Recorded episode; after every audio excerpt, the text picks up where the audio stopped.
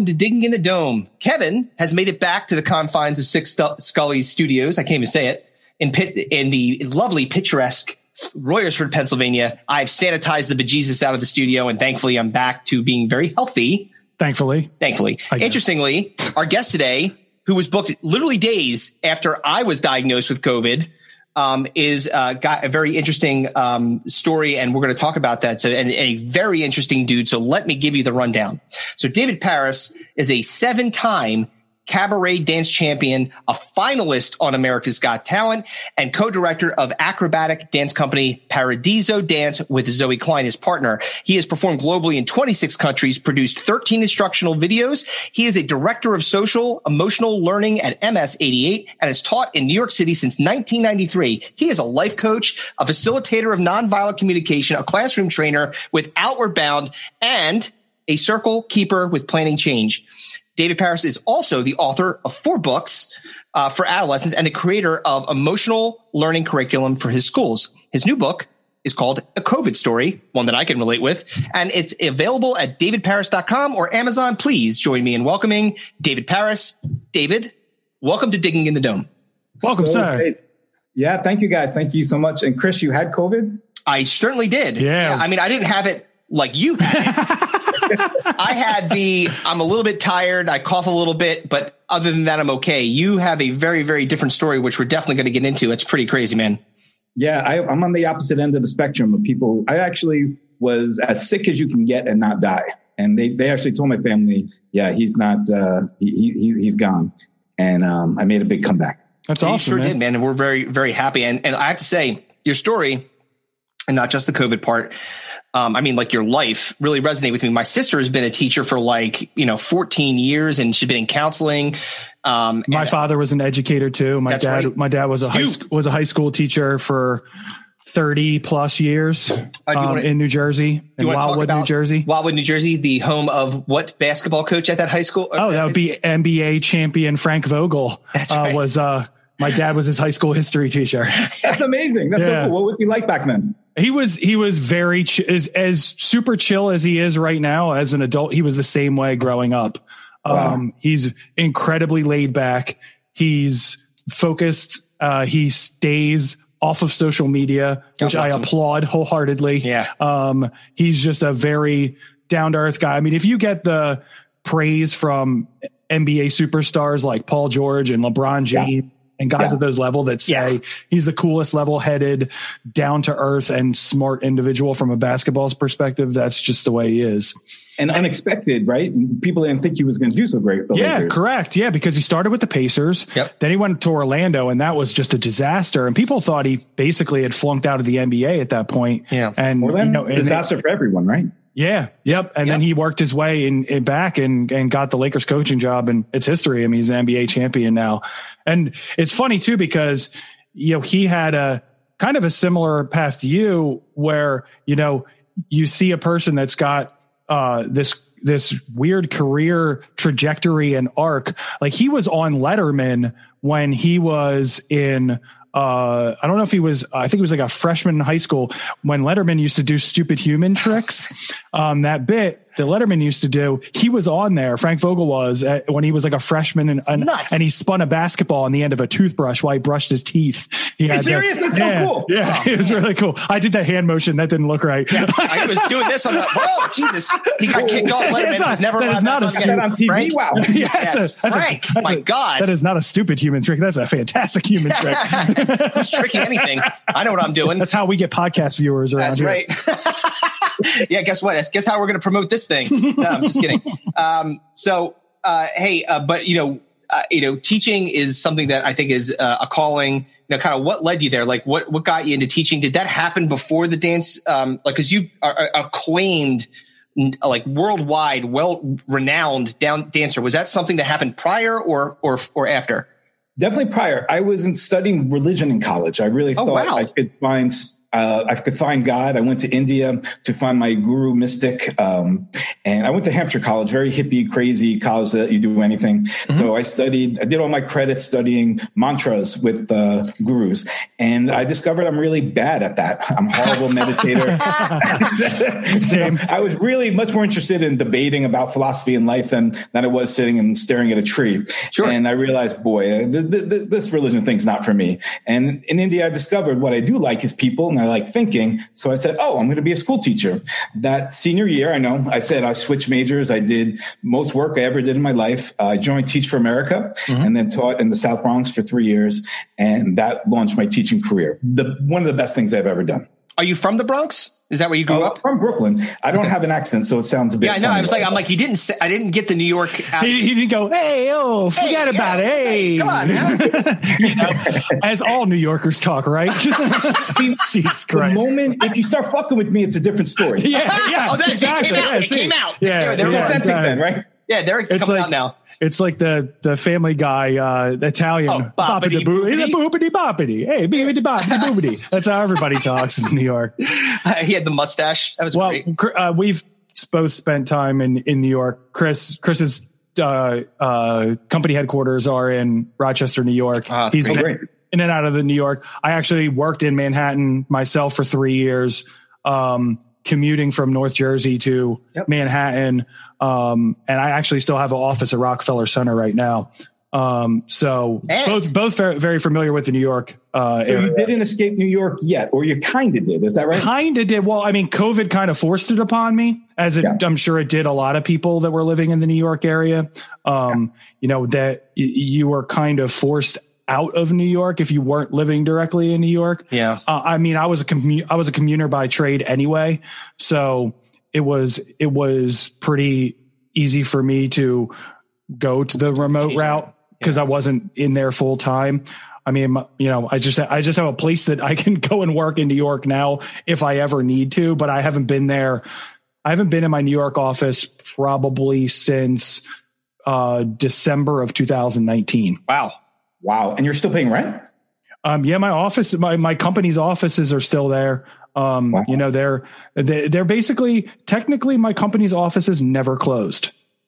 They, they were said, as long as you're following state guidelines, if the state says that you can go in there and you want to go in there, you can. If you don't want to, you don't feel comfortable, you don't have to. That was one of the really cool suit. things that my company did was they were kind of ahead of the curve with the whole working remotely thing. They That's always good. embraced that you work when you want to work, as long as you get your job done. Where and when you want to work is up to you. As long as you, as long as you're making us money, we don't care how you do it. You work 20 hours and you make us money, fine. You work 50 hours and you make us money, fine too. We don't care. Uh, as long as you're doing, as, as long as you're being being responsible to our clients and being responsible yeah. to the company. We don't give a shit how you do it. And it's a really cool yeah. philosophy. Um, and we actually just got mentioned. We, we made the Forbes top 100 companies to work for. That's awesome. 2021. That's fantastic. Um, but enough about no, no, yeah, my nonsense. So no. We're interviewing you. Yeah. Well, actually, I was going to say the one last thing that's interesting about um, New York and us is that we had the opportunity before they uh, destroyed it to play at CBGB's four times. Yes. Yeah. Hell yeah. Yeah, so that means a lot to me. Yeah, all right. Anybody below 35 probably, or maybe 30 probably doesn't get that. Right. Um, yeah. yeah, yeah, but, but it's pretty know, cool. those people who don't know, that was the underground venue in the 80s and 90s and um, I guess the, what they closed down in 2000 something. Uh, right? Yeah, I can't remember. Yeah, so we last played there in 2007. Yep. Um, so somewhere shortly thereafter. So 2000 and are you saying that we caused it to get closed? Um, possibly. It may have been falling down around us the last time we played. There. Yeah, it wasn't in good shape. I mean, I don't think I, I, would. I would probably gather that it was never really supposed to be in good shape. It had that punk vibe and not really supposed to be, you know, a place that you are going to. It, yeah, th- yeah, that was you could if it wasn't dirty, it wouldn't be C- CBGB. Yeah, hundred percent. Exactly. Yeah, and we're we're actually there. Um, there was a uh, CBGB's book that was made, um, and our bass player was brilliant enough that when he created our stickers, he made them out of reflective tape. So when they took pictures of CBGBs, the walls and everything like that, the flash caused our band sticker to gl- glow To pop. like like it was a glow in the dark and in the CBGB's book. It's really cool. That is very cool. Yeah. So Chris, for some just for some background, since we're meeting each other for the first time, Indeed. Chris and I have known each other since second grade. Mm-hmm. Um, So- w- we um, were in a band together for 17 years. Mhm. Um, it just so happens we're both in our 40s now, and we literally live two miles from one another. Yep. And started this podcast when um, the pandemic started. We're both bored out of our minds. Uh, Chris actually started it himself, and it sounded like a weird manifesto. So Yeah, first episode. Yeah. First episode is going to be like one of those lost tapes that like people are like. Do you ever hear that? It is like me just really ranting. It's not. It's it's. It's. I I still contend that there is funny in there. It's just weird and funny. so Chris invited me on as a guest, and I've overstayed my welcome for several months now. Several months, going on a year. No, but it's uh, it's been fun, and uh, yeah, we we so now we get to uh, interview incredibly interesting people Like you. such as yourself. yes. Um, and so enough about us. Um, talking more about you. I kind of wanted to talk about the Dancing with, or excuse me, America's Got Talent thing. Um, because you could have been on Dancing with the Stars, to be honest, Oh, if yeah, you wanted for sure. to be. Um, Hundred percent. but um, from the America's Got Talent thing, how'd that all kind of play out? Because that's kind of where your, uh, you know, weird trajectory kind of started. You'd always been into. Were you always into dancing before you got Yeah, to, you get into to that? Was um, or or was it kind of like I want to do this now that I'm into dancing? No, absolutely. America's Got Talent changed my life uh, for the better, and nothing will ever replace those moments I performed on stage.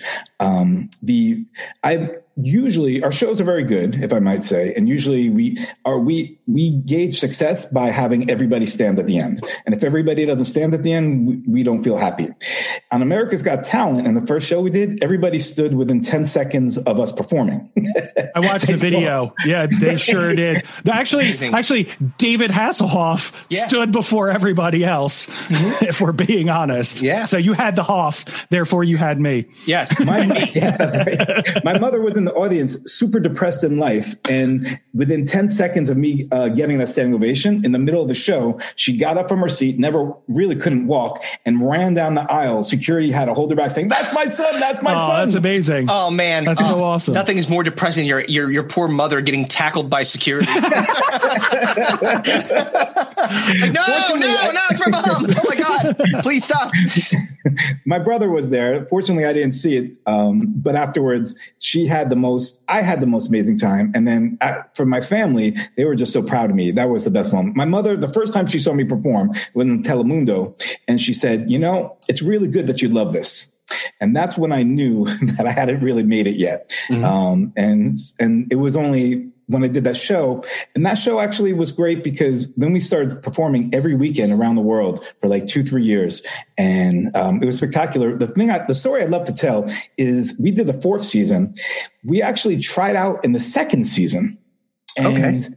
We did not get beyond the associate associate producer round, the very first when there's like 10,000 people joining at the Jacob Javits Center. Mm-hmm. We didn't get beyond the first inter- interview Oh wow. because and we performed almost the same exact routine but right it's and you just never know in show business Right. when right? You just don't know the it's right, the right person, the right whatever, getting you through that next stage. Then it, you know you carry that trajectory forward, right? yeah and then what helped is we had a great story. The fourth season uh, zoe and i uh, got married. We actually a few years later got divorced but we did get married. We, we didn't get married just to do well in the show and have a story. It, it was legitimate. And um, that helped people say oh they're love. It was interesting because they kept on having us uh, you know they had me massage her feet. They had me uh, right? They were totally staging Ah, over scripted like, reality is the best. scripted, yeah, it's Yes. completely scripted Yeah. and They're like this beautiful along. this beautiful girl met this creep met this creep and married, married him. Yeah. It's like rubbing her feet on Like, TV. hey, like what the hell are you guys doing? If you watch this video, it's kind of funny. They show me eating the a sandwich. burrito. Yeah. Yeah, yeah, yeah. saw that, right? saw that. Yes, yes. I like, was dude, so what mad. the? Did they, did they So, say like- like, hey, could you eat this burrito? I don't. I'm hungry. I know, but could you I eat the was burrito? so hungry. They had us Oh. waiting for about eight hours, and I knew we were, we were backstage, and I knew that if I get a, if I get eat something, I know they're going to film me. And sh- but I was like, you know, Chipotle was across the street back then. Chipotle was new, and um, it was the most delicious burrito. I didn't care, and if, if I looked satisfied, I felt it. You know, I didn't care Good. that they were filming. And Good. Unfortunately, that's almost the first thing you see yep. when you open up. Right? yes. Oh, we're, then, we're going to put the video in this. Oh yeah, yeah, yeah, Our podcast is on YouTube, so we're absolutely yes. going to yeah, put, we'll, put we'll, that we'll in there. Put that in there for sure. Great. It, it, was a bit embarrassing, but um, it was interesting. So we we did the fourth season. We did really well that first show. We made it to the Las Vegas round. Uh, also did really well. Uh, it was interesting. They flew us in um, about maybe 200 performers and on three different airplanes, and they show us all together. And they say one third of you are about to take this plane and go home. No way. Yes. Oh, wow.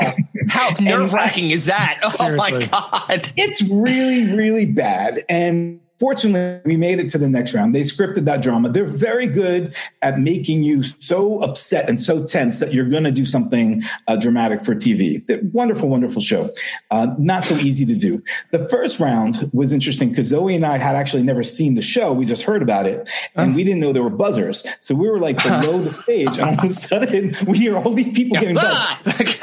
and, and they, they, actually encourage people to boo and they encourage people to cheer, but they really want you to want the crowd to boo you. So all of a sudden we hear like thousands of people booing these performers, the buzzers going off, and we're thinking, uh, this may not be right. But a producer hooked us up. He said, listen, do your best trick first, get the crowd behind you, and you'll be good. Mm-hmm. So Zoe, who's 100 pounds at the time was 240, Zoe lifts me over her back and wow. then the, the, crowd loses it immediately. That's when they gave us the standing ovation. They couldn't believe it. Mm-hmm. And I was like, from that moment forward, it's wonderful as a performer when you know, it's like when you're a comedian, you tell your first joke and you got the crowd yes. and then you know your material afterwards. It's like that feeling is the best. Yeah. Nothing, nothing's worse yeah, than that, when you like throw one out there and you, you eat it and, you, and then all of a sudden you just hear like, shh, the silence of of space, of, the silence of Robert Kelly hanging up on you. Yeah, on exactly, and then, and then, you're sitting there like, huh.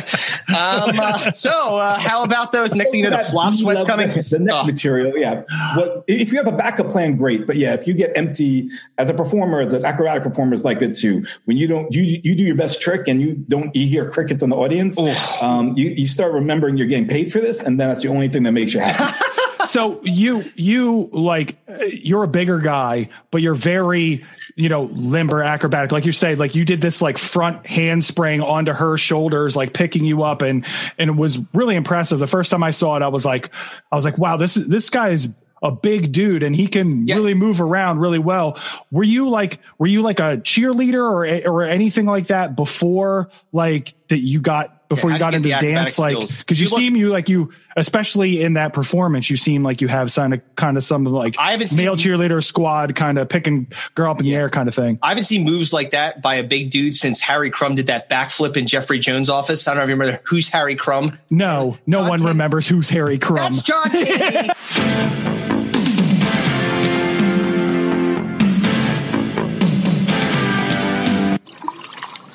God forbid anything dangerous should happen.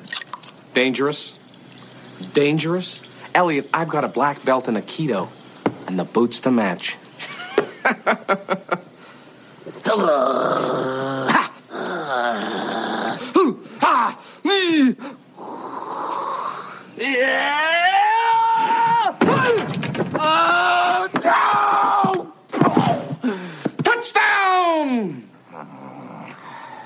How dare That's you? a comic reference, right? Yes, it is. John Candy did a backflip. All right, never mind. John Candy definitely didn't do a backflip. His stuntman did a backflip. Well, I don't think I that, need to go back and see that. Who's Harry Crumb? Fantastic film. Not. anyway. Anyway, good. To you, sure. sir. I love actually your previous podcast. You do a lot of nostalgic uh, references. Oh yeah, yeah. Oh yeah, yeah. We we just um yeah. Kevin decided to introduce the last podcast back to me for some reason. Joanie loves Chachi and that stupid piano music. I've not been able to get out of my damn head since. I hate you so much. Yes, we're very old and nostalgic. Yes. you know a lot of things too that probably useless knowledge is, is high. So to, to Kevin's yeah, point, where did you get started into this? Yeah. Right on. In high school, I was a high school football player. It was all city at offensive guard and defensive tackle. So I was really great at destroying people. Nice. Um, in college, I became a hippie. I, I, found new love and happiness. I gave it all up, but I had that ability to move. I started taking salsa dance classes in the in my twenties because I just loved the music and I loved being close to women. It was extraordinary. Yeah. And right. And I gotta say, I was horrible at it like as big as a guy. I'm white. They didn't have much movement and no dance background, but I did have determination. So whenever people rolled their eyes at me and said, uh, "You want me to dance with you? Forget about it." Mm-hmm. I was at Latin quarters every single night trying to get good at it. I got decent. Joined the dance team, and the the teacher said to me, "You know, I fight with my wife all the time. Can you be the the the guy, the bass, the person who throws my part, uh, my wife in the air?" And I was great at it. So then I became a specialist and the salsa dancers would do the first two minutes of looking great, looking beautiful. I would come on, flip the woman, and uh, walk off stage. And I actually got the most applause of anybody. So I That's said to awesome. myself, you know, forget salsa dancing. I'm just going to do this acrobatic stuff. And I found Zoe, that's my uh, dance partner, and eventually wife, and eventually ex-wife. Another story. And but we love each other mm-hmm. um, very much. But uh, yeah, we we formed something. We said, you know, forget about dance. Let's make the acrobatics dance itself. And was if I look limber and I look good at it, that was not natural. That was taking hundreds of hours of private ballet lessons, um, dance wow. movement. Yeah, it, it, was being able to move like this. I can do it now. Mm-hmm. Uh, did not come naturally. Okay. Took a lot of work. That's great. No, so I, actually, I was gonna. It's like I, I, when you said that, I was like immediately. I thought he's able to throw people like midget tossing. He just like chuck like people like whoosh, like yeah. like miles. yeah, I, I, can understand how you would have a uh, precondition to not not wanting any of that. I'm not that short. Go show up on screw. How, how, how tall are you? I'm five six. I'm like, okay, I'm, I'm five six two. All right, so so there you go. So shut up. How about that? But no, but look, I mean, I mean, it's amazing to be able to see somebody move like that, and and obviously, it's something that's not coming natural to you. I, you footwork and handwork um, in football, and especially playing the line, I'm sure that probably came into play a little bit. But still, like, to, what a departure to be able to go into ballet. And how long did you take ballet? Uh, decades. oh, wow, that's crazy. It, yeah, yeah, that's amazing. Yeah. Well, there's a there's actually a, a, a, and I'm sure as a football player you're familiar with this. There's there's actually a, quite a now more so now than it was in like the 90s and 2000s. But a lot of football players take ballet and dance because it gives them such good like movement and you know ability to to you know kind of be more flexible and and mm-hmm. and and agile um, so I'm sure that your football background helped you and vice versa. Absolutely. I would say football helped me in being able to throw people in the air. Definitely. right. But it, it, didn't, I would say, and this is advice for anybody who can't move. I actually created a three videos called Salsa for Gringos. And it was because that's was amazing. I was kicked out of this is in 2000. Uh, I was kicked out of my salsa dance class in 1997 because my teacher said, I don't want you representing my school. Oh, wow. Yeah. And he said, You're not allowed back until you learn movement. Because I knew all the, I could lead, um, and I was going out all night and saying, Hey, I'm, I'm a great dancer from the school. I won't mention his name, but he, he was super famous. And he said, no, I don't want you saying that. And so I spent months just waiting outside his door, trying to figure out the movement. And I, I, have to say, I didn't learn how to do it, but I learned how to do it well enough that he let me back into class. That's awesome. yeah. And I would say if, if I give advice to anybody, don't do what I did. Uh, don't wait outside of class. Don't even take class. Get private lessons from somebody who knows how to teach you. Don't, not somebody who says just feel it and do it. Let, for somebody like me, I couldn't, if I felt it, I try to move my hips like the beautiful Latin women. And uh, yeah, it wasn't happy. It, yeah. People were looking the other way. I felt great, but if you drink enough, you always feel great. So it's not, like, well, I, I, think that your kind of stick to itiveness, your ability, the, the fact that you didn't have a natural ability of it, but you kind of grinded your way and learned and, and kind of dedicated yourself to it. Um, you know, I, I honestly think that that may that kind of mentality may have lended itself to the reason that you were able to survive the condition that you were in um, once you contracted COVID, and and we'll we'll talk obviously more about the yeah, book and and your story behind it.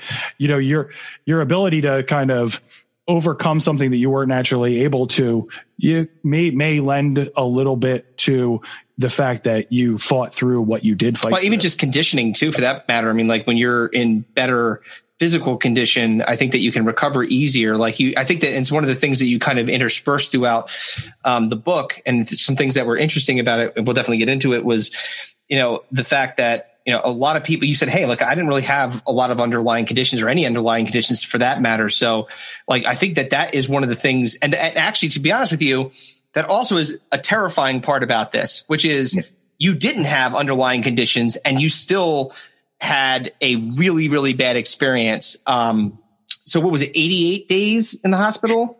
88 days in the hospital. The, my brother had COVID. Um, he's probably oh, no the one that gave it to me. It was the only person um, I was in contact with, and he was sick for one week. He's the same size as me. We mm-hmm. both work out a half an hour to two hours a day. Mm-hmm. Um, so both overweight, but definitely in good condition. Right, you know, seventy four health. Uh, very good heart rate, whatnot.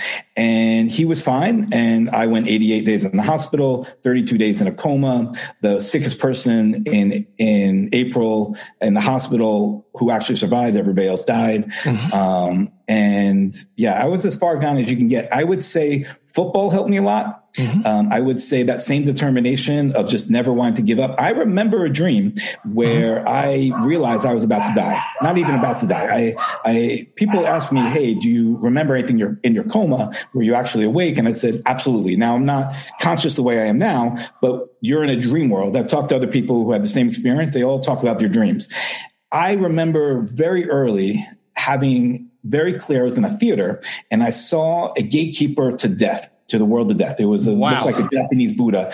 And I knew at that moment I was going to die. And I asked the Buddha, am I going to die? And he didn't say it with words, but he painted a white crescent stripe on the side of his face. And that told me, whoa, I was going to die. And I begged him hours. I, he kept telling me, no, you're dying. And I begged him, no, I need to live. There are so many things I, I, I, don't want to enter that world. And finally, after the longest fight, he gave me, he said, I'll give you a chance, but you have to fight so long more than you ever had before. And I would say learning how to salsa dance is equivalent to that level of struggle right? So you were you were fighting you you like you had to fight that hard, and it was interesting in the book because you did mention like some of the things, and you mentioned uh, relative to like the dreams that you had when you were in the coma, which was very interesting to me because it was uh, to to a point. It's like wow, it's really like the difference in the in the, the kinds of dreams and i'm not going to get into everything because i want people to read the book but definitely like the things that i saw like uh, well first of all that when you said that uh, you were starting to like i guess before the coma you started to hallucinate a little bit right? And it was, yeah definitely. you were hallucinating. And then you kind of I, when you when you said that you you didn't remember who you were like did you uh, not remember who you were at all and then just said i don't know who i am period? Or did you think you were somebody else? Um at which point in before I went into this is before the, you went to the coma like so you said like really early on like you were like I couldn't remember who I was. I didn't really know that memory that was that more happened when I would just well, coming back after the coma, and it was the scariest thing in the world. You know how sometimes you wake up. I think other people have this experience, and you sort of don't know where you like, are. Oh, yeah, you exactly. Are, and, and then like your personality sets in, and you're like, okay, uh, who, who who texted me on my cell phone, right? Yeah, David. So we were in a band. We've woken up in very strange places many times. you know that feeling, right? Like, yeah. More than I like to admit. Yes, believe me. It's a very dodgy situation situations I had to get myself. Where am out. I, and who are you? And who are you, yeah. and what is that? what do I have, like what do I have to get tested for? exactly. exactly right. So the same panic around what do I have to get tested for? It's like that when you don't know who you are and you wake up.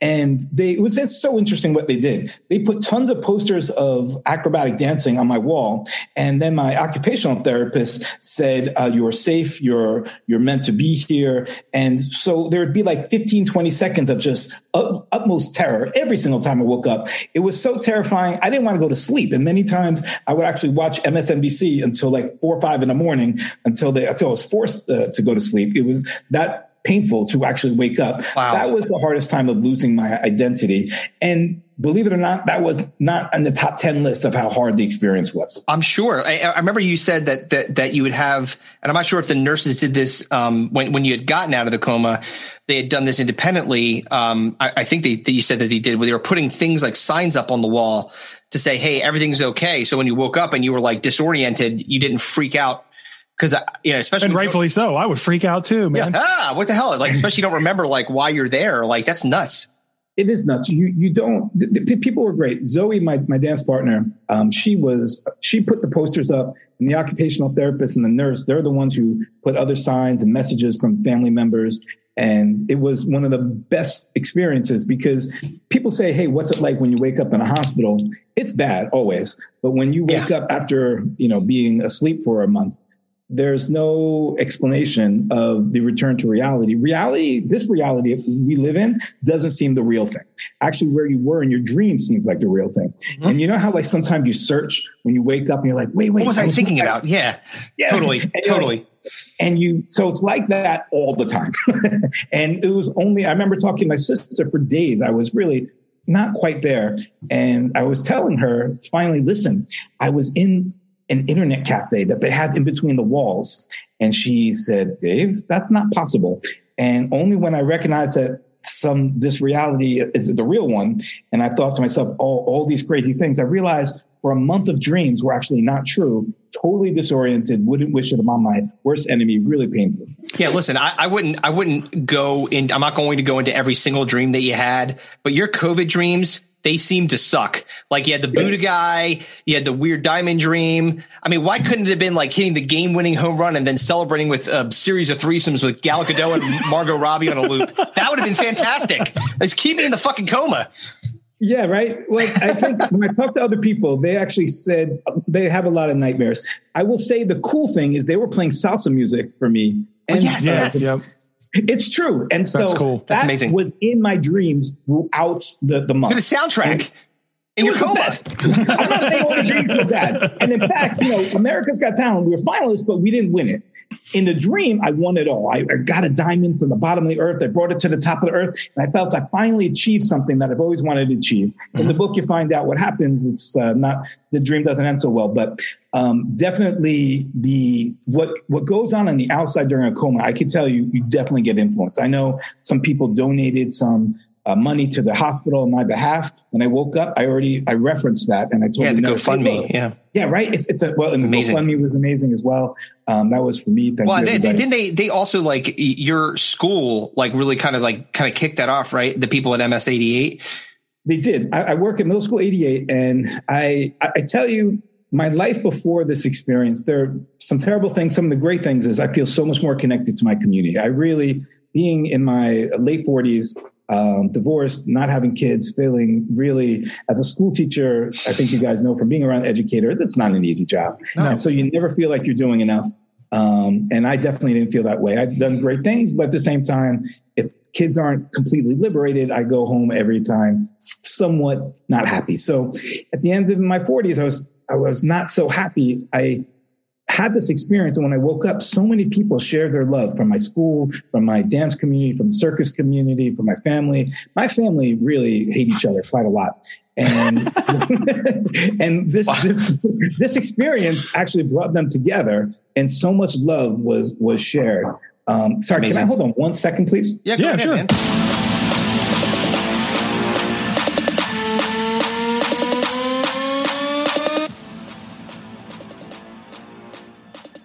We made it through the bulk with winter, and uh, you know what that means, don't you? You now have to assess the damage that a steady diet of cheese, bread, and booze has brought to your body and try to figure out if there's going to be a way that you could fit inside that bathing suit by mid May. Or maybe you're just tired of getting winded trying to get off the toilet.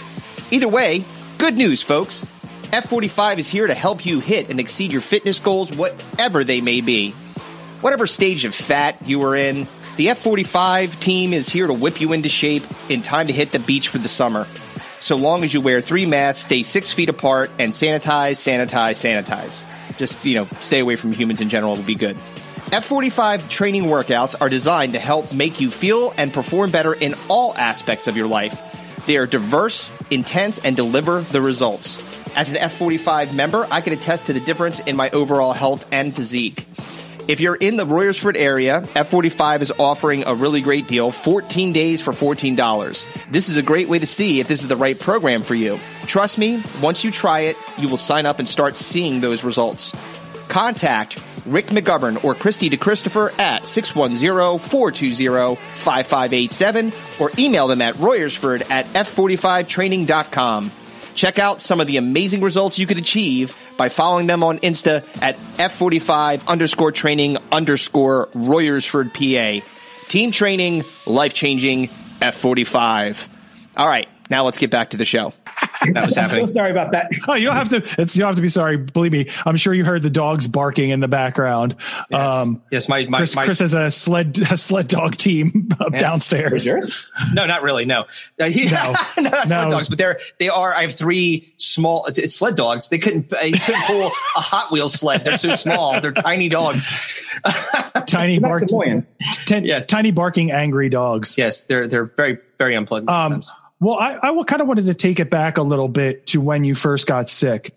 So in the book, you talk about how, you know, when COVID first started, particularly in New York, they were like, unless you have the most serious of symptoms, don't go to the hospital. Right. That's right. And there was a lot of, um, you know, there was a lot of kind of, and and still is unfortunately, but a lot of like poo poo. This isn't serious. This isn't going to happen to me. This is all just whatever till they started shutting things down. And people, even then, people were like, ah, whatever, you know. Um, but you you went from being a healthy individual, like you said, and then all of a sudden you were sicker than you have ever been in your life. And you got to a point is one of the first things in the book that you talk about is that you went to sleep in front of the refrigerator yeah, because you were you were too weak to actually have the energy to get yourself into bed. So you just went to sleep in the kitchen. That's nuts. When that happened, was that like, was that when you knew, was it at that point or was it further along that you knew you're like, okay, something is seriously wrong here? That was the moment. I, my family was calling me all week, checking in. I kept telling them I'm sicker than I've always been. But yeah, they told us don't go to the hospital. You'll actually uh, contract COVID if you go there, and we can't help you unless you have the most serious of symptoms. Um, wow. They didn't have testing back then. I don't know no, yeah. uh, if people's memory is, is, is, strong about that, but there was no testing. And the only testing I did at a teleconference with the doctor told me I didn't have it. Now, partly that's my mistake because I, I know, right? Partly that's mis- mis- I didn't have oh, a you're thermometer. Fine. So. Go ahead. Go ahead. Go start making out with people outside. It's like, what? Super really, spreader David Paris. Just spitting another New Yorker face when I walk down the street. normal in New York shit, you know? it's so crazy. It's so crazy. So, but yeah, that moment when I went from super sick, sicker than I've ever been, to can't get up off the floor, um, and I still wasn't ready to go to the hospital yet until I noticed, wow, I'm not breathing so so well. I got a call from my mother, my sister that morning that begged me to go to hospital. I said, no, I'm fine. I don't have COVID. I, I um, woke up from, from in front of the fridge and my, one of my family friends said, go to the hospital now. And I don't know, I just listened to her at that moment. And the hospital I went to saved my life. If I went to any other hospital, they, I was on an ECMO machine. yes. Means, yeah. That's for people don't know that um, replaces the work of your heart and your lungs. Very, very few of them in around the country. NYU happened to have 17 of them. I also survived because of the flattening of the curve. If there was no flattening of the curve, there would have been um, there that had 17 machines. I was a 16 yes. patient. There's no way you would have gotten it. And weren't you on that ECMO machine for like the longest amount of time that you could possibly like like so long that people were like normally when people are you don't go as long as you were on that machine. No, usually it's used for open heart surgery. Usually it's a big deal if you're on ECMO for 24 hours. I was on there for 32 days. Jesus. Um, they, they do have a limit of six six weeks. I do think sometimes they might go over, but they have six weeks. And as I was heading to my fourth week, my family was worried, wow, he may not make it because it's super expensive. It's interesting, you know, when I got the, I only say this on this podcast. Sure, go ahead, man. I haven't shared the story before. Go ahead, bring but it. I did get, I did get the bill for my um, medical bill, and it was ninety nine thousand nine hundred ninety nine dollars. I know. Ooh, my butthole puckered when you said that. hey, they saved they saved you a buck from being a hundred G's. Yeah, that's what it says ninety nine ninety nine. Oh, great! At least it's not a hundred dollars. Thanks a I lot. I tell you, I feel yeah, it's suspiciously below a million, but like I, I, did. I did think in that moment, no, I'm not worth it. They could have used that money to save so many other lives in so many other ways. Um, I actually found out that was what they billed. It wasn't actually what the uh, insurance company oh. paid. The insurance company paid 197,000, and I thought that I'm worth. Yes, yeah, I'll take that. Okay. So you had a decision at the time that you were sick. It was either go to a university hospital or go to the pop up hospital that they had at Central Park. And if I remember correctly from reading the book, you said, well, in Central Park at night, that's where death happens. So I don't want to go there. was that is that true? Like that was your kind of mentality of your choice between the university hospital and the pop up hospital was like you're like nah, fuck Central Park. Yeah, now I'm that's where people go to die. Yeah so those people grow up in new york you know that you do not enter the park after after dark Mm-mm. right and um, now people i don't know if people do that now but certainly you didn't do that back then um, and the, the real reason for central park was actually it was just a family friend that says no go to nyu i'd done some surgeries with them before mm-hmm. and um, central park they my sister was saying no there are all these new machines it'll be they'll be ready for you and um, because it was a pop-up they thought maybe it would be better and better able to cope with uh, with the new disease. It might have been, but they didn't have an ECMO machine, so that would have been a death sentence if I went there. Um, I actually wanted to. I, I, don't know how you feel about you guys were in New York. Being in New York, I always wanted to go into the park late at night, wondering what, what it was like. So oh, I was yes. actually more tempted to go to Central Park. I want to see what's reason. up. I need yeah, to right? know what's going on there. but like, I need to experience some seedy underbelly once uh, or twice. There's plenty life. of it. They have it at spades. You'll be just fine. Um, you know, well, I want to say that um, if I'm not mistaken, we're kind of at the one year anniversary of yeah. of you of you going into the coma. It was right around this time because yeah. we're at the, it's the 13th of April that we're recording. Yep. So we're right around one year, if I remember correctly. Is that correct? That's correct. It's one year. I could say so much about that. They're, they're, they know so much more about COVID now than they used to back at the time. Um, they were throwing any medicine possible. I was on three experimental trial drugs, including hydrochloroquine. Oh, record, right. Yes, I remember that. Me, I was already hallucinating. Once I took that stuff, it took it to another level. That's like Phish concert, uh, like high. Phish concert usually is good. Uh, when you do this type of hallucinogenic, it's uh it's like a malaria drug if I'm correct. Oh, yeah, that's right. Yeah, yeah, yeah. Yeah, that's the stuff that I, Chris and I talked about that before on the podcast. Um, it apparently is also used in uh, cleaning aquariums. It's yes. a it's an ingredient it's a great. In, in, cleaning aquariums. So great. So my clown the clownfish will survive and and I will too. So great. if you were having some Finding Dory dreams, yes, Finding Nemo hallucinations, that's why. Um, it, was, it was bad. It was yeah. really bad. We did have so, the one where you were in the boat and you were hanging off of it. So I mean, technically, the sea was involved. there was. you know, it, it's it's one year later. It, the, I've been able to reflect quite a lot about the experience. I'm super happy to here on one hand, so many people now take it seriously, and then yet you see some of the situations in Florida and and, and oh, yeah. still people not taking it seriously. And I think to myself, we have a huge problem not only with information in our country, but then also taking care of other people, where people are more, you know, they're they're just looking out for themselves and not thinking who they might pass it to. Oh, I thought and, I thought you were going to say unbridled stupidity because that's what I would have thought. Yeah, that's just ah, who cares? I don't care that I saw people dying around here. Let's, let's go out and hang out because I'm tired of wearing a mask. Shut up, you're stupid. Yeah. It, it's so it's so crazy. And you know, back back in the day, we didn't know we, we didn't know uh, anything about the disease. Now we sure. do know. And um, that's actually why I wrote the book. I wanted to write the book, um, not just to, I didn't want, I actually never wanted to write the book originally because I was like, why do I want to share this horrible experience? Right. And so many people said, look, you survived such a difficult moment. It's going to be inspiring to other people. Um, and I thought to myself, okay, let, let me do it, but let me do it. That includes everybody. So when I wrote the book, I included the doctor, uh, interviews from doctors, interviews from nurses, my family, mm-hmm. counselors, spiritual people, um, anybody I could who had a helping hand in my life to show that I call it a COVID story because it's it's my story, but it's also our community's experience. It was really really interesting. All history, so that way it's an easy read. I think you guys said it was pretty easy to read. Oh my god, I, read it, I, I, read it twice. I, like it was, you know, like um, I was just actually looking something up because there's a um, it reminded me of a book that I read by Stephen King's son. It's called his name is Joe Hill because it had a very much like a um, it felt like every part of that book was everyone's like kind of I don't even know how to explain it. Like everyone's like entry into that situation at that time. So it would be yeah. your brother talking or Zoe talking or the nurse talking and the doctor talking. And there's a book called, uh, Twittering from the Circus of the Dead by Joe Hill. I recommend it. It's, it's basically these people that are on a road and going in, but it's got the same kind of format. So when I read it, I was like, wow, this is a really unique way to tell a story. And, and, you know, obviously the, the, um, the, um, illustrations were great. And are the, those, the yeah, who animated that? Cause they were yes. really, they're really a really big part in, in how I took in the, the information in the book, particularly like the dream sequences. Yeah. I thought were incredibly really well animated. Well done.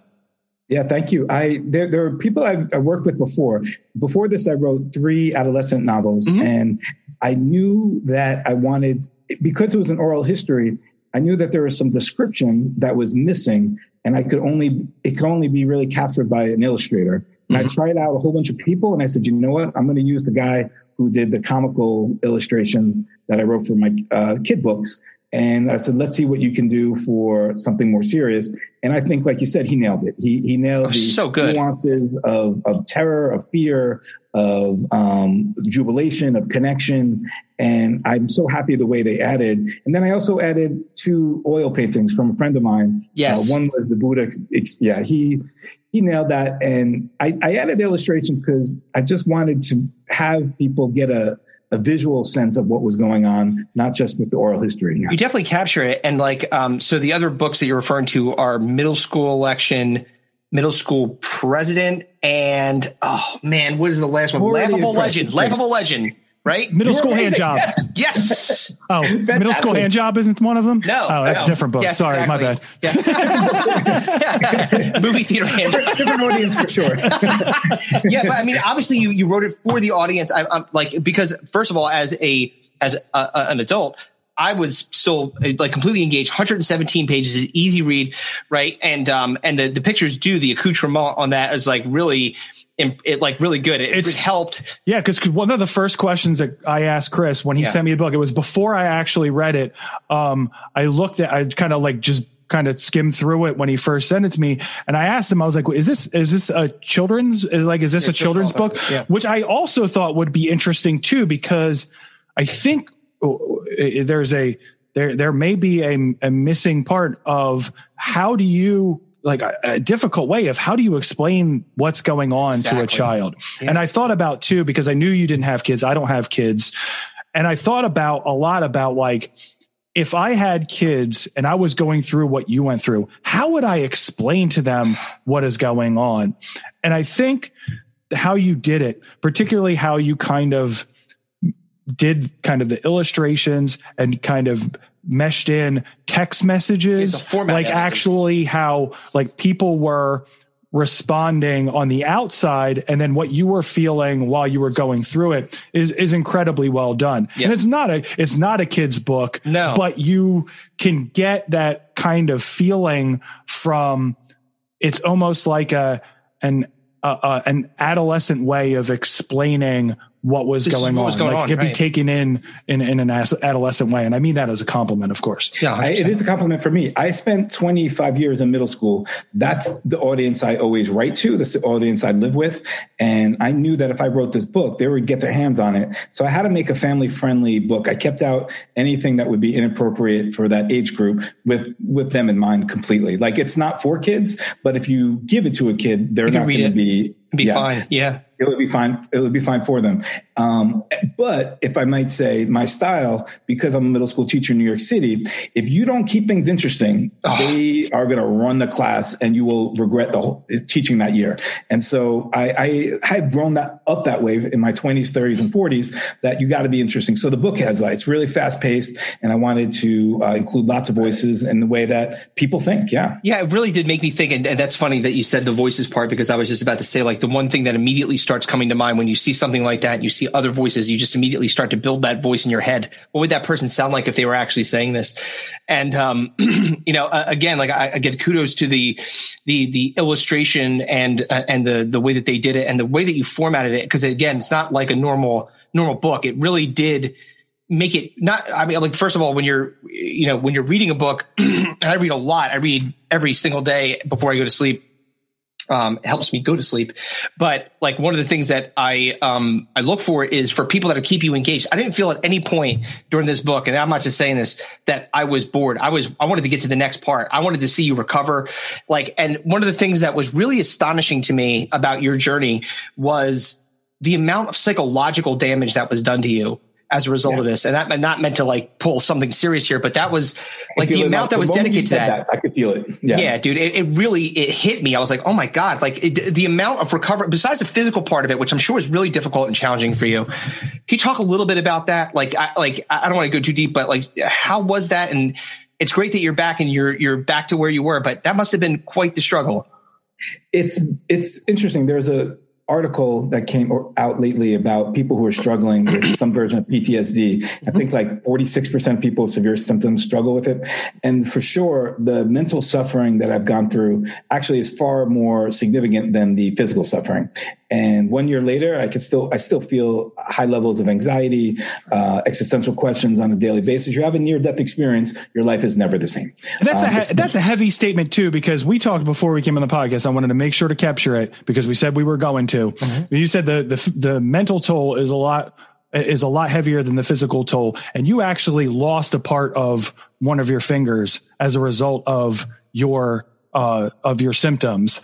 And so to to say that like is I mean, it is incredibly, incredibly heavy to hear. And people need to understand like how serious this is that you can actually lose a digit and the psychological toll is far heavier than the actual physical toll. Yeah. Yeah. So, so thank you for sharing that. And this was, this is super important to me to share the caretaking that's gone on for me in the book, I try to detail as much as oh, possible yeah. how many people really from all points of my life, from high school onwards, um, nobody from middle school, surprisingly, but sons of bitches. No, I'll get you. Yeah. He's got the list like uh, Steve Buscemi. It's craw, craw, crossing out. but, you know, they so many people came to my aid and continue to come to my aid even a year later. And that level of support has made a huge difference in my life. And I just wanted to point out to the people who know somebody who's uh, suffered from COVID in any way, they need you in so many ways, and to go up and go go out of your way to help these people because they're suffering in ways that you'll never know, but you'll be helping them in ways you'll never understand the depth of how how much you'll be appreciated for it. So I try to describe. Do I do a good job of describing that in the book? Absolutely, yeah, fantastic. Really yeah, you highlighted the, the, the nurses, the doctors, the psychiatrists. When you went, well, even the person, the uh, like again, this thing stuck with me when you notated that the person that was taking you from the hospital to the rehabilitation center lingered outside a little bit so that you can get more sun before because he knew that you were going to go into the rehab. That I was like, oh my god, this guy was in a coma for so long, and now he gets his fir- first breath breath of fresh air, and he still has to go into into the rebuild. And basically, you're being shut out again. He realized that and said, "I'm going to slow down and take my time." That, whoo, got me right in the heart, man. Seriously and that it was amazing. It's a small little gesture, and yet it's it so big. It's different because when I when I had fresh air for the first time in two months, oh it really God. was the best experience. And yet I would not experience fresh air again for another month. And yeah, he knew it, and he let me feel what sun actually felt like, and that extra 45 seconds or a minute as he slowly rolled me down the street to the ambulance, mm-hmm. I'll never forget it. And all the, all the steps when I left the hospital, you, I don't know if you've seen it, but they give you a lot of applause. All the doctors and nurses come mm-hmm. along and, um, there were like 50, 60 people giving an applause. I could say the first three nights in rehab were some of my hardest nights um, in my hospital stay. But because I knew I had the love of all the doctors and nurses and therapists, I knew I was going to fight to try to make this work, uh, despite all the pain that I was uh, going through. Emotional support is so important to to patients. Yeah. Yeah, hundred percent. Yeah, and I think it. I think it's important to note too because you you've mentioned it so many so many times as the doctors and nurses and stuff like that. It's just it, it's it's not just the toll that it takes on the individuals that have it. it. It's toll that it takes on the people that are treating you as well. Oh my god, yeah. Like that, there is such a, a, a humongous and, and and the psychological toll it takes on those individuals too. I mean, my my mother is a nurse. She used to work in hospice. She's been a mm-hmm. nurse for forty plus years. She works. Wow. She she currently works at, at a cancer center. Um, so she's worked with, you know, people that are are dying um, or are on their way to potentially dying um, and the mental toll that it takes on on the caretakers as well as the individuals that have the disease it, it's something I think is important to highlight because it really should resonate with the people that don't take it as seriously as they possibly should. When the I did the interviews afterwards, every single nurse said it was the hardest thing they'd done in their life. Um, my one, I, I'm sorry, I can't say her name. I just forgot okay. she didn't want me to use her name. But, That's okay. Uh, one of the nurses who's in the book told me that she always goes to trauma uh, events where there's traumatic uh, need or, or, or epidemics of some sort. And she said this, she'll never do that again after this experience. Uh, every single nurse I've talked to said they cried every moment they had a, a breath and they only had like five or six breaths uh, a day to like step away from taking care of patients. And yeah. when I actually woke up, it was a little bit better. They said that all the nurses told me in the hospital that two weeks before that, um, people were dying be all around them all the time. And they were so, my story is actually uh, inspiring to them because I saw somebody finally um, not only survive, but even actually get quite a bit better. A lot of people don't get better. They, they stay on in, in pretty rough conditions for their whole lives. So yeah, the, the mental toll it took on the nurses and the doctors is, is just horrible, really. You, you know what's amazing is in, in this, and we, we talked about, and we talk about a lot on our podcast about, because we lament over some of the things that are ridiculous that people argue about in this country and and fight about things and you know we're we're very much a um, uh, a fence sitter kevin sitting on the post all the way down. Uh, Chris is inferring that I like it in the butt for the people that didn't get that joke. I wasn't 100% sure. Yeah, sorry, that came off the dome. I apologize that. but no, what I'm saying is like we're in the middle. Like we don't like we don't choose a side. We hate that we're not like, and we don't believe like staunchly on one side or the other. We believe that the issue is the thing that you kind of um, you focus kind of on. Focus on, right? So the the thing that's amazing is when you tell stories about this, you, t- you think about that, and I think about New York. I think about 9-11 as another time when this has occurred. Like COVID was a pandemic. People just naturally all of a sudden come together and like, God, if we could just capture that all the time how great would the world be? Everyone, the resiliency of people when they fight together, as opposed to saying, well, you're wearing a red hat and I'm not. Like, who gives shit? Like, you're wearing a mask and I'm not. Exactly. Exactly. You know? It's just, it's that, that kind of mentality. And so again, that's why your story was so great is because it just showed that, that like the positivity in the, the human spirit and, and all the things that you can accomplish if you don't box yourself into a side and make that the thing can I add one more thing about that? Sure. I thought I, missed a little bit earlier when I was talking about the mental struggles um, and the anxiety that I feel.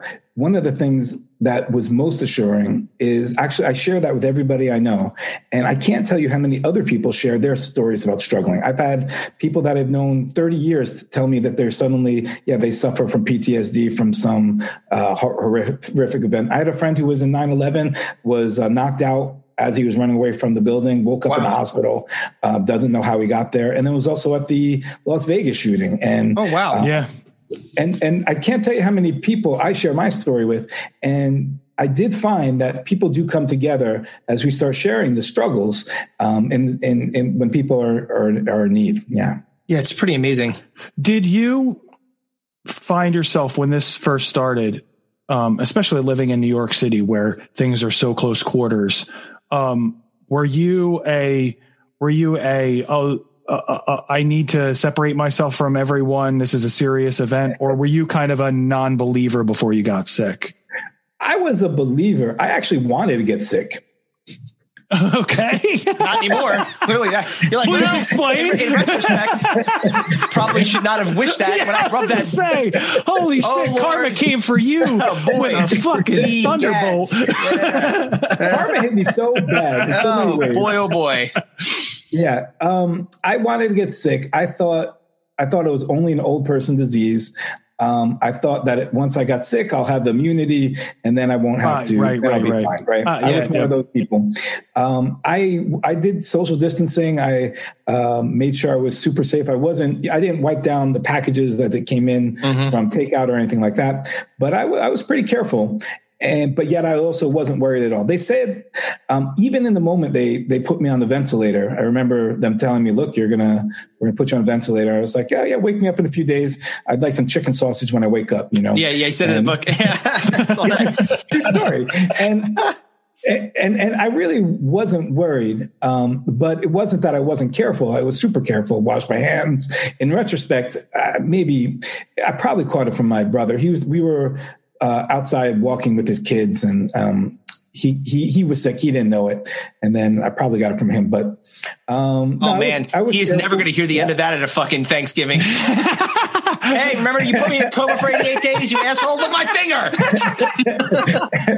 I forget whether I put that in the book or not, but yeah, he felt really guilty about. Oh well, it. yeah, like, he should.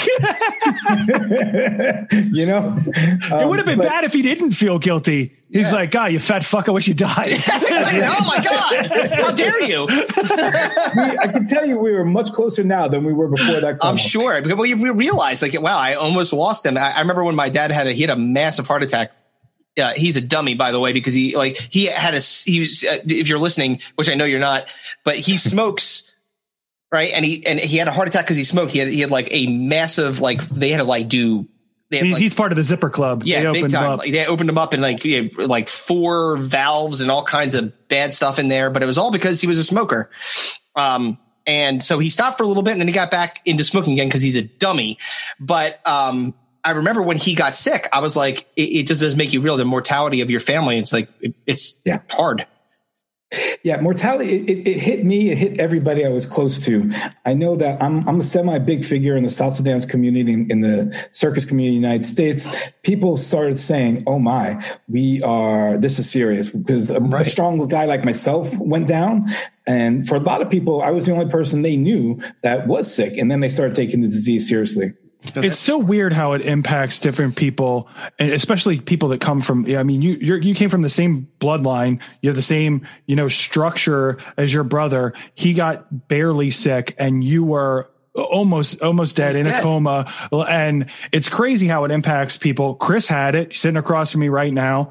He, he it barely barely affected him. My father had it and he my father was right in the in the pre-existing condition high risk category. He ended up getting it because he wasn't careful um, unfortunately. Um, but um, I, thought for sure it was a death sentence for him once i found out that he had it. And he was just like uh, it was just like a, a kind of a fluish kind of thing. He, he didn't feel great for like 10 days and then he was fine um, it was it was more that he ruined Christmas because nobody could come to the house because he got co- he tested positive for COVID like right. a couple of days before Christmas. So it, it's and this is the thing that I m- most want our listeners to take away from this. Doesn't matter what side you're on, doesn't matter what you believe, doesn't matter what you think you know or you think you understand. It, it is it is not a selective disease. It's not something that if you do one thing, then you're not going to get it. Oh, I'm super healthy. Oh, I go to the gym every day. Oh, oh, well, I don't, I don't do this. So therefore I'm not susceptible. Oh, I'm not this age or this gender or this race. So therefore I'm not susceptible. It doesn't work like that. No, spin the roulette wheel. You never know where you're going to land, man. That's, that's the bottom line, but and not worth the risk. No, uh, but, but the bottom line is here, look, the, the, the, the silver lining in all this is that you're okay like yep. the fact that you, and your your your toughness, um, probably your spirit, I would say for sure, is the thing that drove you and got you through this, and, and it's it's an amazing thing.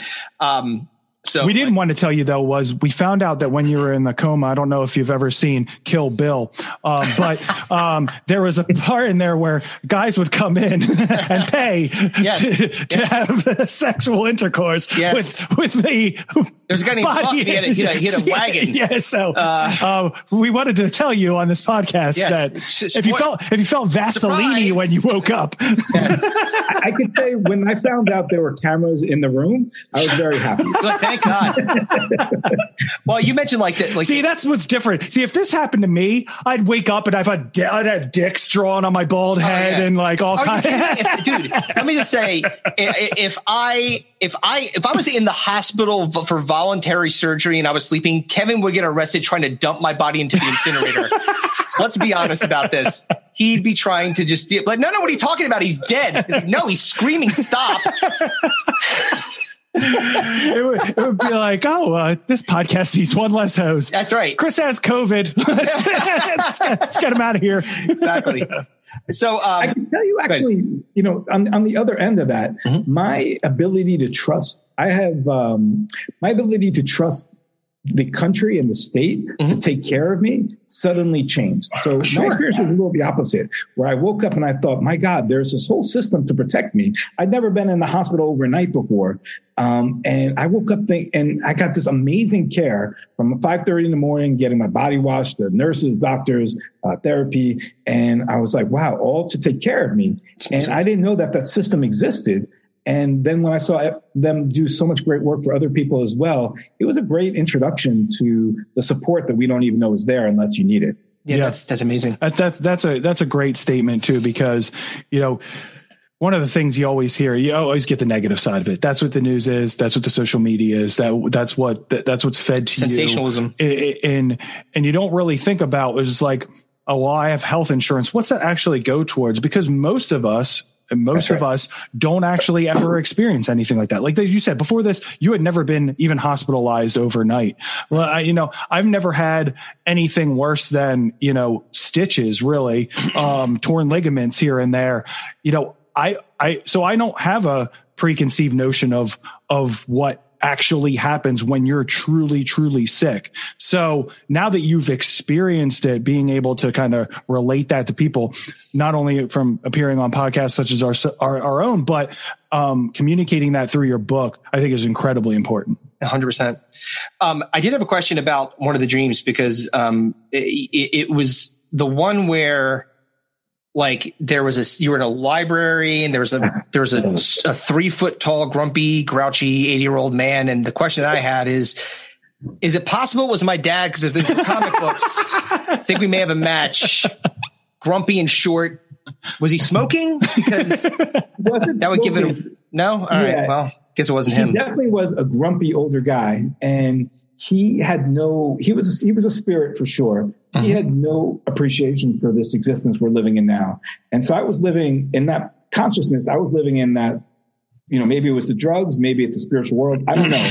But whatever it was i told that spirit he didn't want me to come back to the world. He said why do that? He wanted me to just keep working on the library books. Mm-hmm. And uh, I was told that the library books from a spiritual friend of mine represents lifetimes. I don't know if that's true oh, or not. Interesting. Um, I, I, don't know if it's the book of life. I don't know what that meant, but I, I do know that I had made a decision. This that existence I'm not ready for. I want to come. Like I think you said in the intro, I do a lot of cool things in the world, and yeah. I'm really happy. I still, I, I'm not done. You know, I want I want to do so many things. I wanted to come back to the world for that.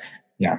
That's awesome. Yeah. What do you What do you think created such a kind of vivid recollection of of the dreams and the experiences you had while you were in a coma? Do you think it had uh, was it your background in religion that possibly impacted that? Was it was it just you know drug induced hallucinations, some combination of it? Because I don't I don't dream lucidly. Like I rarely have when I'm sleeping. I rarely have dreams that I can you know cognitively recall when I wake up the next day to be able to put it down in a book. What do you, what do you think impacted that? Was it just because of your your your normal mindset? Were you always like a lucid dreamer, or do you think it was like a combination of things? Things? Yeah. For those people who do lucid dream, I lucid dream all the time. Um, this is another level of experience. And um, it's sort of indescribable, so I won't bother describing it. But I'll just say it's like uh, it's it's in that out, out, outer world. I didn't grow up with religion. I'm a spiritual person. Um, I think that probably influenced my dreams quite a lot. Uh, my psychologist, which I describe in the book, says that to some degree, what your body experiences, your mind will make a story for what's happening in the body. That's what I believe what was happening. The drugs help make it more interesting, I think. As they are tend to do. right. I mean, dude, he had like a pirate cocaine fucking fantasy. That's great. I was like, I, I wasn't even going to ask a question. I was going to be like, that's cool. That it just, that, that, that was part of your, your experience in a coma.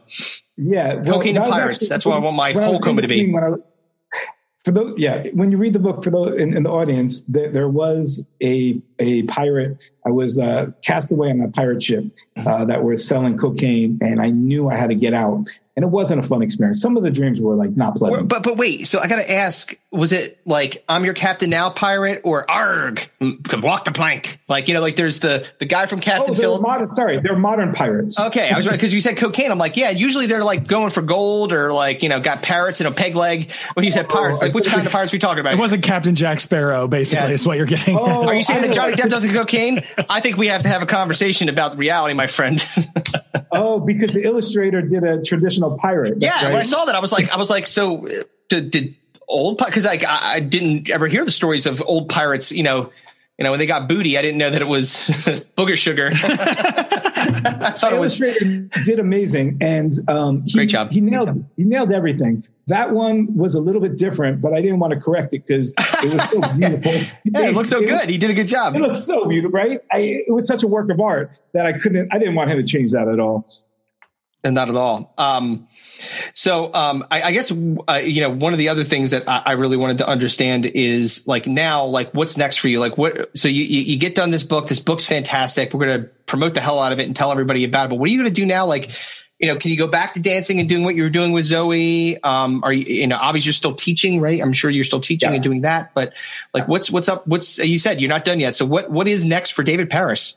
Okay, there's a lot. Uh, I did do my first overhead acrobatic lift uh, two weeks ago, and just today with Zoe, I held her up over my head for um, about 30 seconds, which for me, in the old days, I could lift two women over my head for minutes at a time.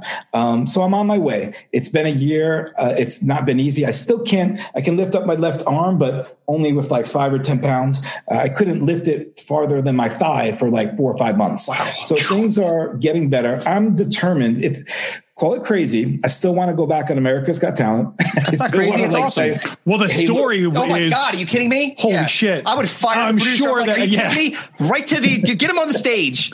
I'm sure Sharon Osbourne or David Hasselhoff or or God, who is it? Piers Morgan, whoever was on your season, yes. would bring you back in a second. Yeah, I'm in touch with the producer. I still have to convince Zoe to do it. I'm still working on that, but um, and I still we have to work. It's not. I tell you, it's not easy.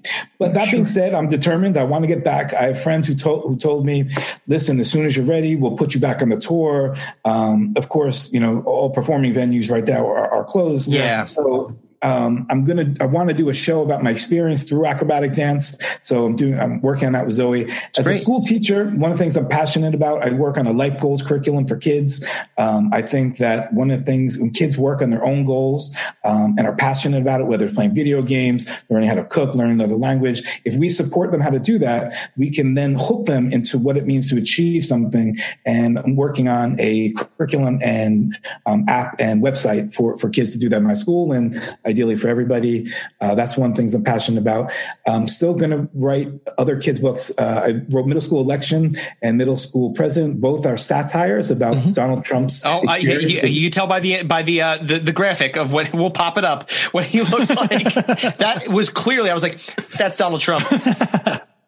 yeah, for me, I was I was super excited. It was I'm I'm pretty left wing, so I was very upset, and was the only thing I could do to try to uh, teach about techniques he was using, um, things he did, and mm-hmm. so I, it was an educational tool. I was very excited by that. I'm going to do another book called Middle School um, Middle School Fraud, which and uh, yeah, so I'm working on that. I'm working on another Laughable Legends, Volume Two, Volume Three.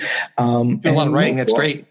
I love to write. I love. I, I think it's. Uh, I tried the book. A COVID story has a lot of humor in it. Mm-hmm. Um, when I write for a middle school audience, I know I can't go more than a paragraph without saying something interesting or funny. So all my books are like that. They're short, um, but they're for kids that don't like to read because I don't like to read. My students don't like to read. So uh, I made sure I wrote books that kids would like to read. So um, they're they're edgy. They're not super sweet and fun, um, but they're for or, you know they're, they're for tough kids that that, that struggle struggle with reading. Um, and other things I want to do. I think that covers most of it. I mean, those um, are big, ambitious goals, like continuing to write books, getting back on America's Got Talent. That's not small, especially given the fact that you're you're continuing to rehab from this. You know, from from uh, what was really devastating. I mean, the, the fact watching you get back to, uh, and, and, again, it's a book where you, you're you're obviously rooting for David to get better. Like, yeah, sure, to be able to to even eat an ice chip which was like a like a gourmet meal to you at the time, you know, yes. like because yes. you were so thirsty after they uh, intubated you. Like that's that's a big deal. Like and uh, to see you get back and to be able to even lift somebody up for thirty seconds is is a miracle. So that's exciting, man. Really exciting. It is, and it's it's. I want to pay. I want to make sure that people know that my story is miraculous. It's not. Um, most people struggle for life when they get this disease. When I was in the hospital, I, I virtually everybody I saw could barely move, could barely get up, could only move a limb or two.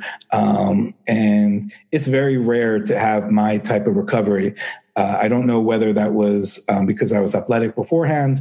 Um, I don't know if it's just because I had some good karma or so. I don't know what it is. Um, but it, it's, even though I was able to recover, and a lot of it was determination, and I, I, I listened to the, the, physical therapist and did everything they told me to do. Um, a lot of people are really struggling. Yeah, yeah no doubt. And, and look, I don't want to like compare. I had some struggles of my own. I know that I wasn't physically sick, but my family wanted to murder me after I had forced them to quarantine for two weeks. like, eh, because my my kids had just gotten back to regular full time school. Thank God that that spring break was coming up, so we had like a week to like you know get through the quarantine mess. But there was a lot of hate being thrown around these parts. I'll tell you that much. Yeah, well, David, you you and Chris are going to have a lot in common because you both have COVID and you're both going to be divorced.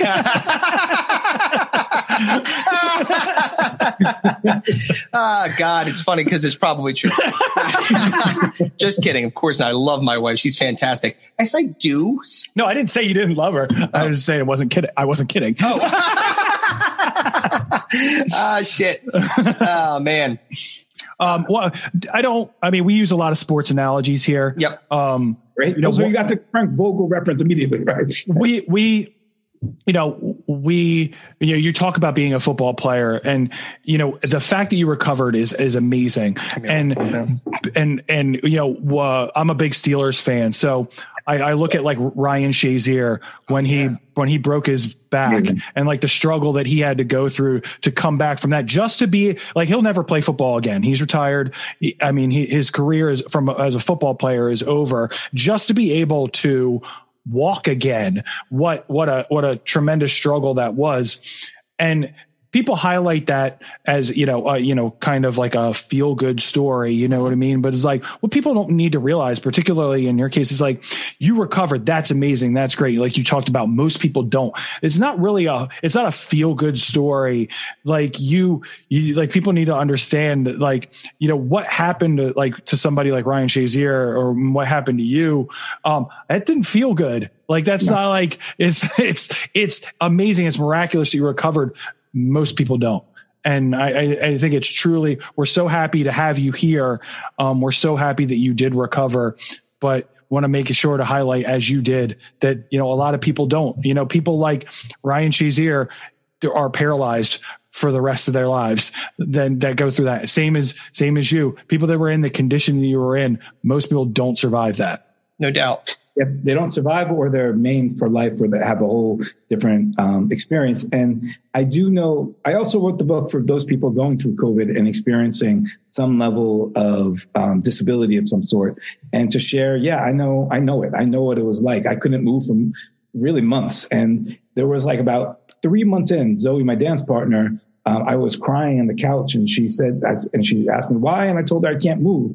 And she, and, and I, I, may, I may not dance again. And she just had me do a gesture. She said, dance with your arm because your right arm can move even if your left arm can't. And I just went like this. Oh, wow. I, in that motion, now for, for, remember, I'm a football player. So that, mm-hmm. that for me is beauty. And just having that motion gave me so much joy. And I knew, okay, I'm not the same person I was, but I can find joy in what I'm doing now. Yep. And I know, um, everybody who's gone through this experience has some version of what that new normal is. And it's not fun, but within that acceptance, you can still find joy and beauty and passion in your life. I know for me, the biggest help for me was actually writing this book, writing all the time, doing the things I'm passionate about. That has been my best form of recovery mentally because I know I'm here because I want to be here. And when every day I find myself a little bit lost, I just refer to what what is it? Why why did I come back? Why did I make that decision to leave the library and return to this world? And I'll go over all the list of things that I'm passionate about, and that carries me through every day. Awesome, man. So, most importantly, before we let you go, we have to know: Are you a Jets or a Giants fan as question. a New Yorker? I don't know what the right answer is, but I'm. I, I cannot lie. I'm a Jets fan. All right, there yes. you go. Are you yes, yes, yes. You you you made Chris very happy because yeah. he's a he's an Eagles fan. Yeah, so yeah. he we would have we would have scrapped this whole uh, hour. No, exactly, exactly. We're very you know passionate about sports. The Jets were getting to Watson. So Jets got Watson, and then Watson. Well, uh, yeah. Mm. Well, you probably don't want many more. right? how, how, long have you been in Tacoma again? Let me yeah. catch you up on one. we need to fill you in on some info. Sean Watson's been up to some nefarious shit. right? I, it's funny you mentioned that. When I woke up from the coma, I know that I told I wanted to know who the Jets picked in the draft because mm-hmm. um, I was so excited for them to um, to see if they the, the, guy they got is the offensive tackle, right? And the nurse um, and I told him, yeah, it happened yesterday, right? And the nurse was like, uh, dude. That draft was like three weeks ago. like, oh, that, that's that's a like, that's a mind fuck, man. Yeah, I can't even imagine. Yeah, that's a tough one. When you wake up and realize you have no connection to reality, that's it's it's not it's not great. So you didn't. So obviously you didn't keep the COVID beard. Didn't like it. You liked. You, you weren't. You didn't want to rock the I can't tell you how many. Yeah, if you watch, um, I should post it, but there, there are videos of me when I first woke up on my Facebook. If you look it up on mm-hmm. Dave Parrish, you, will see uh, when I first woke up, I had a beautiful beard. Um, people said I looked wise. It was just itchy when I was in the hospital, and yeah. I couldn't lift my You're arms. Like, no. So I could, So oh, when you can't get yourself, you have to that's torture in and of itself. You, you can't itch your own damn face. Well, oh no, my wait. god. well, part of the book was I think that you said that like you couldn't like actually use the remote, but you're like, "Can I shave?" They're like, "You can't use the remote. You want a razor? What are you nuts?" That's it, no, yeah. man.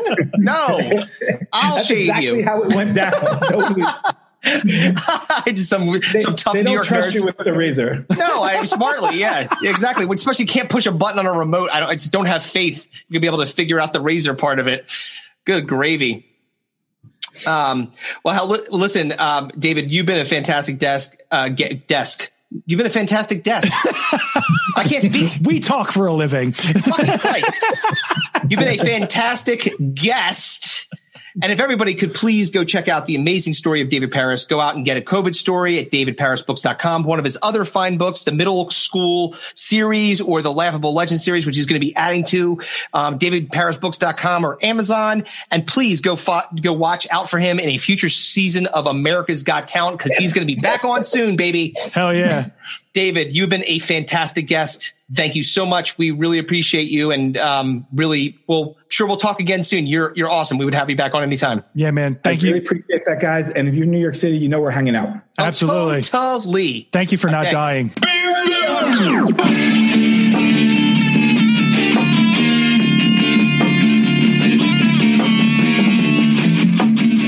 Goodbye. and good night. Bang!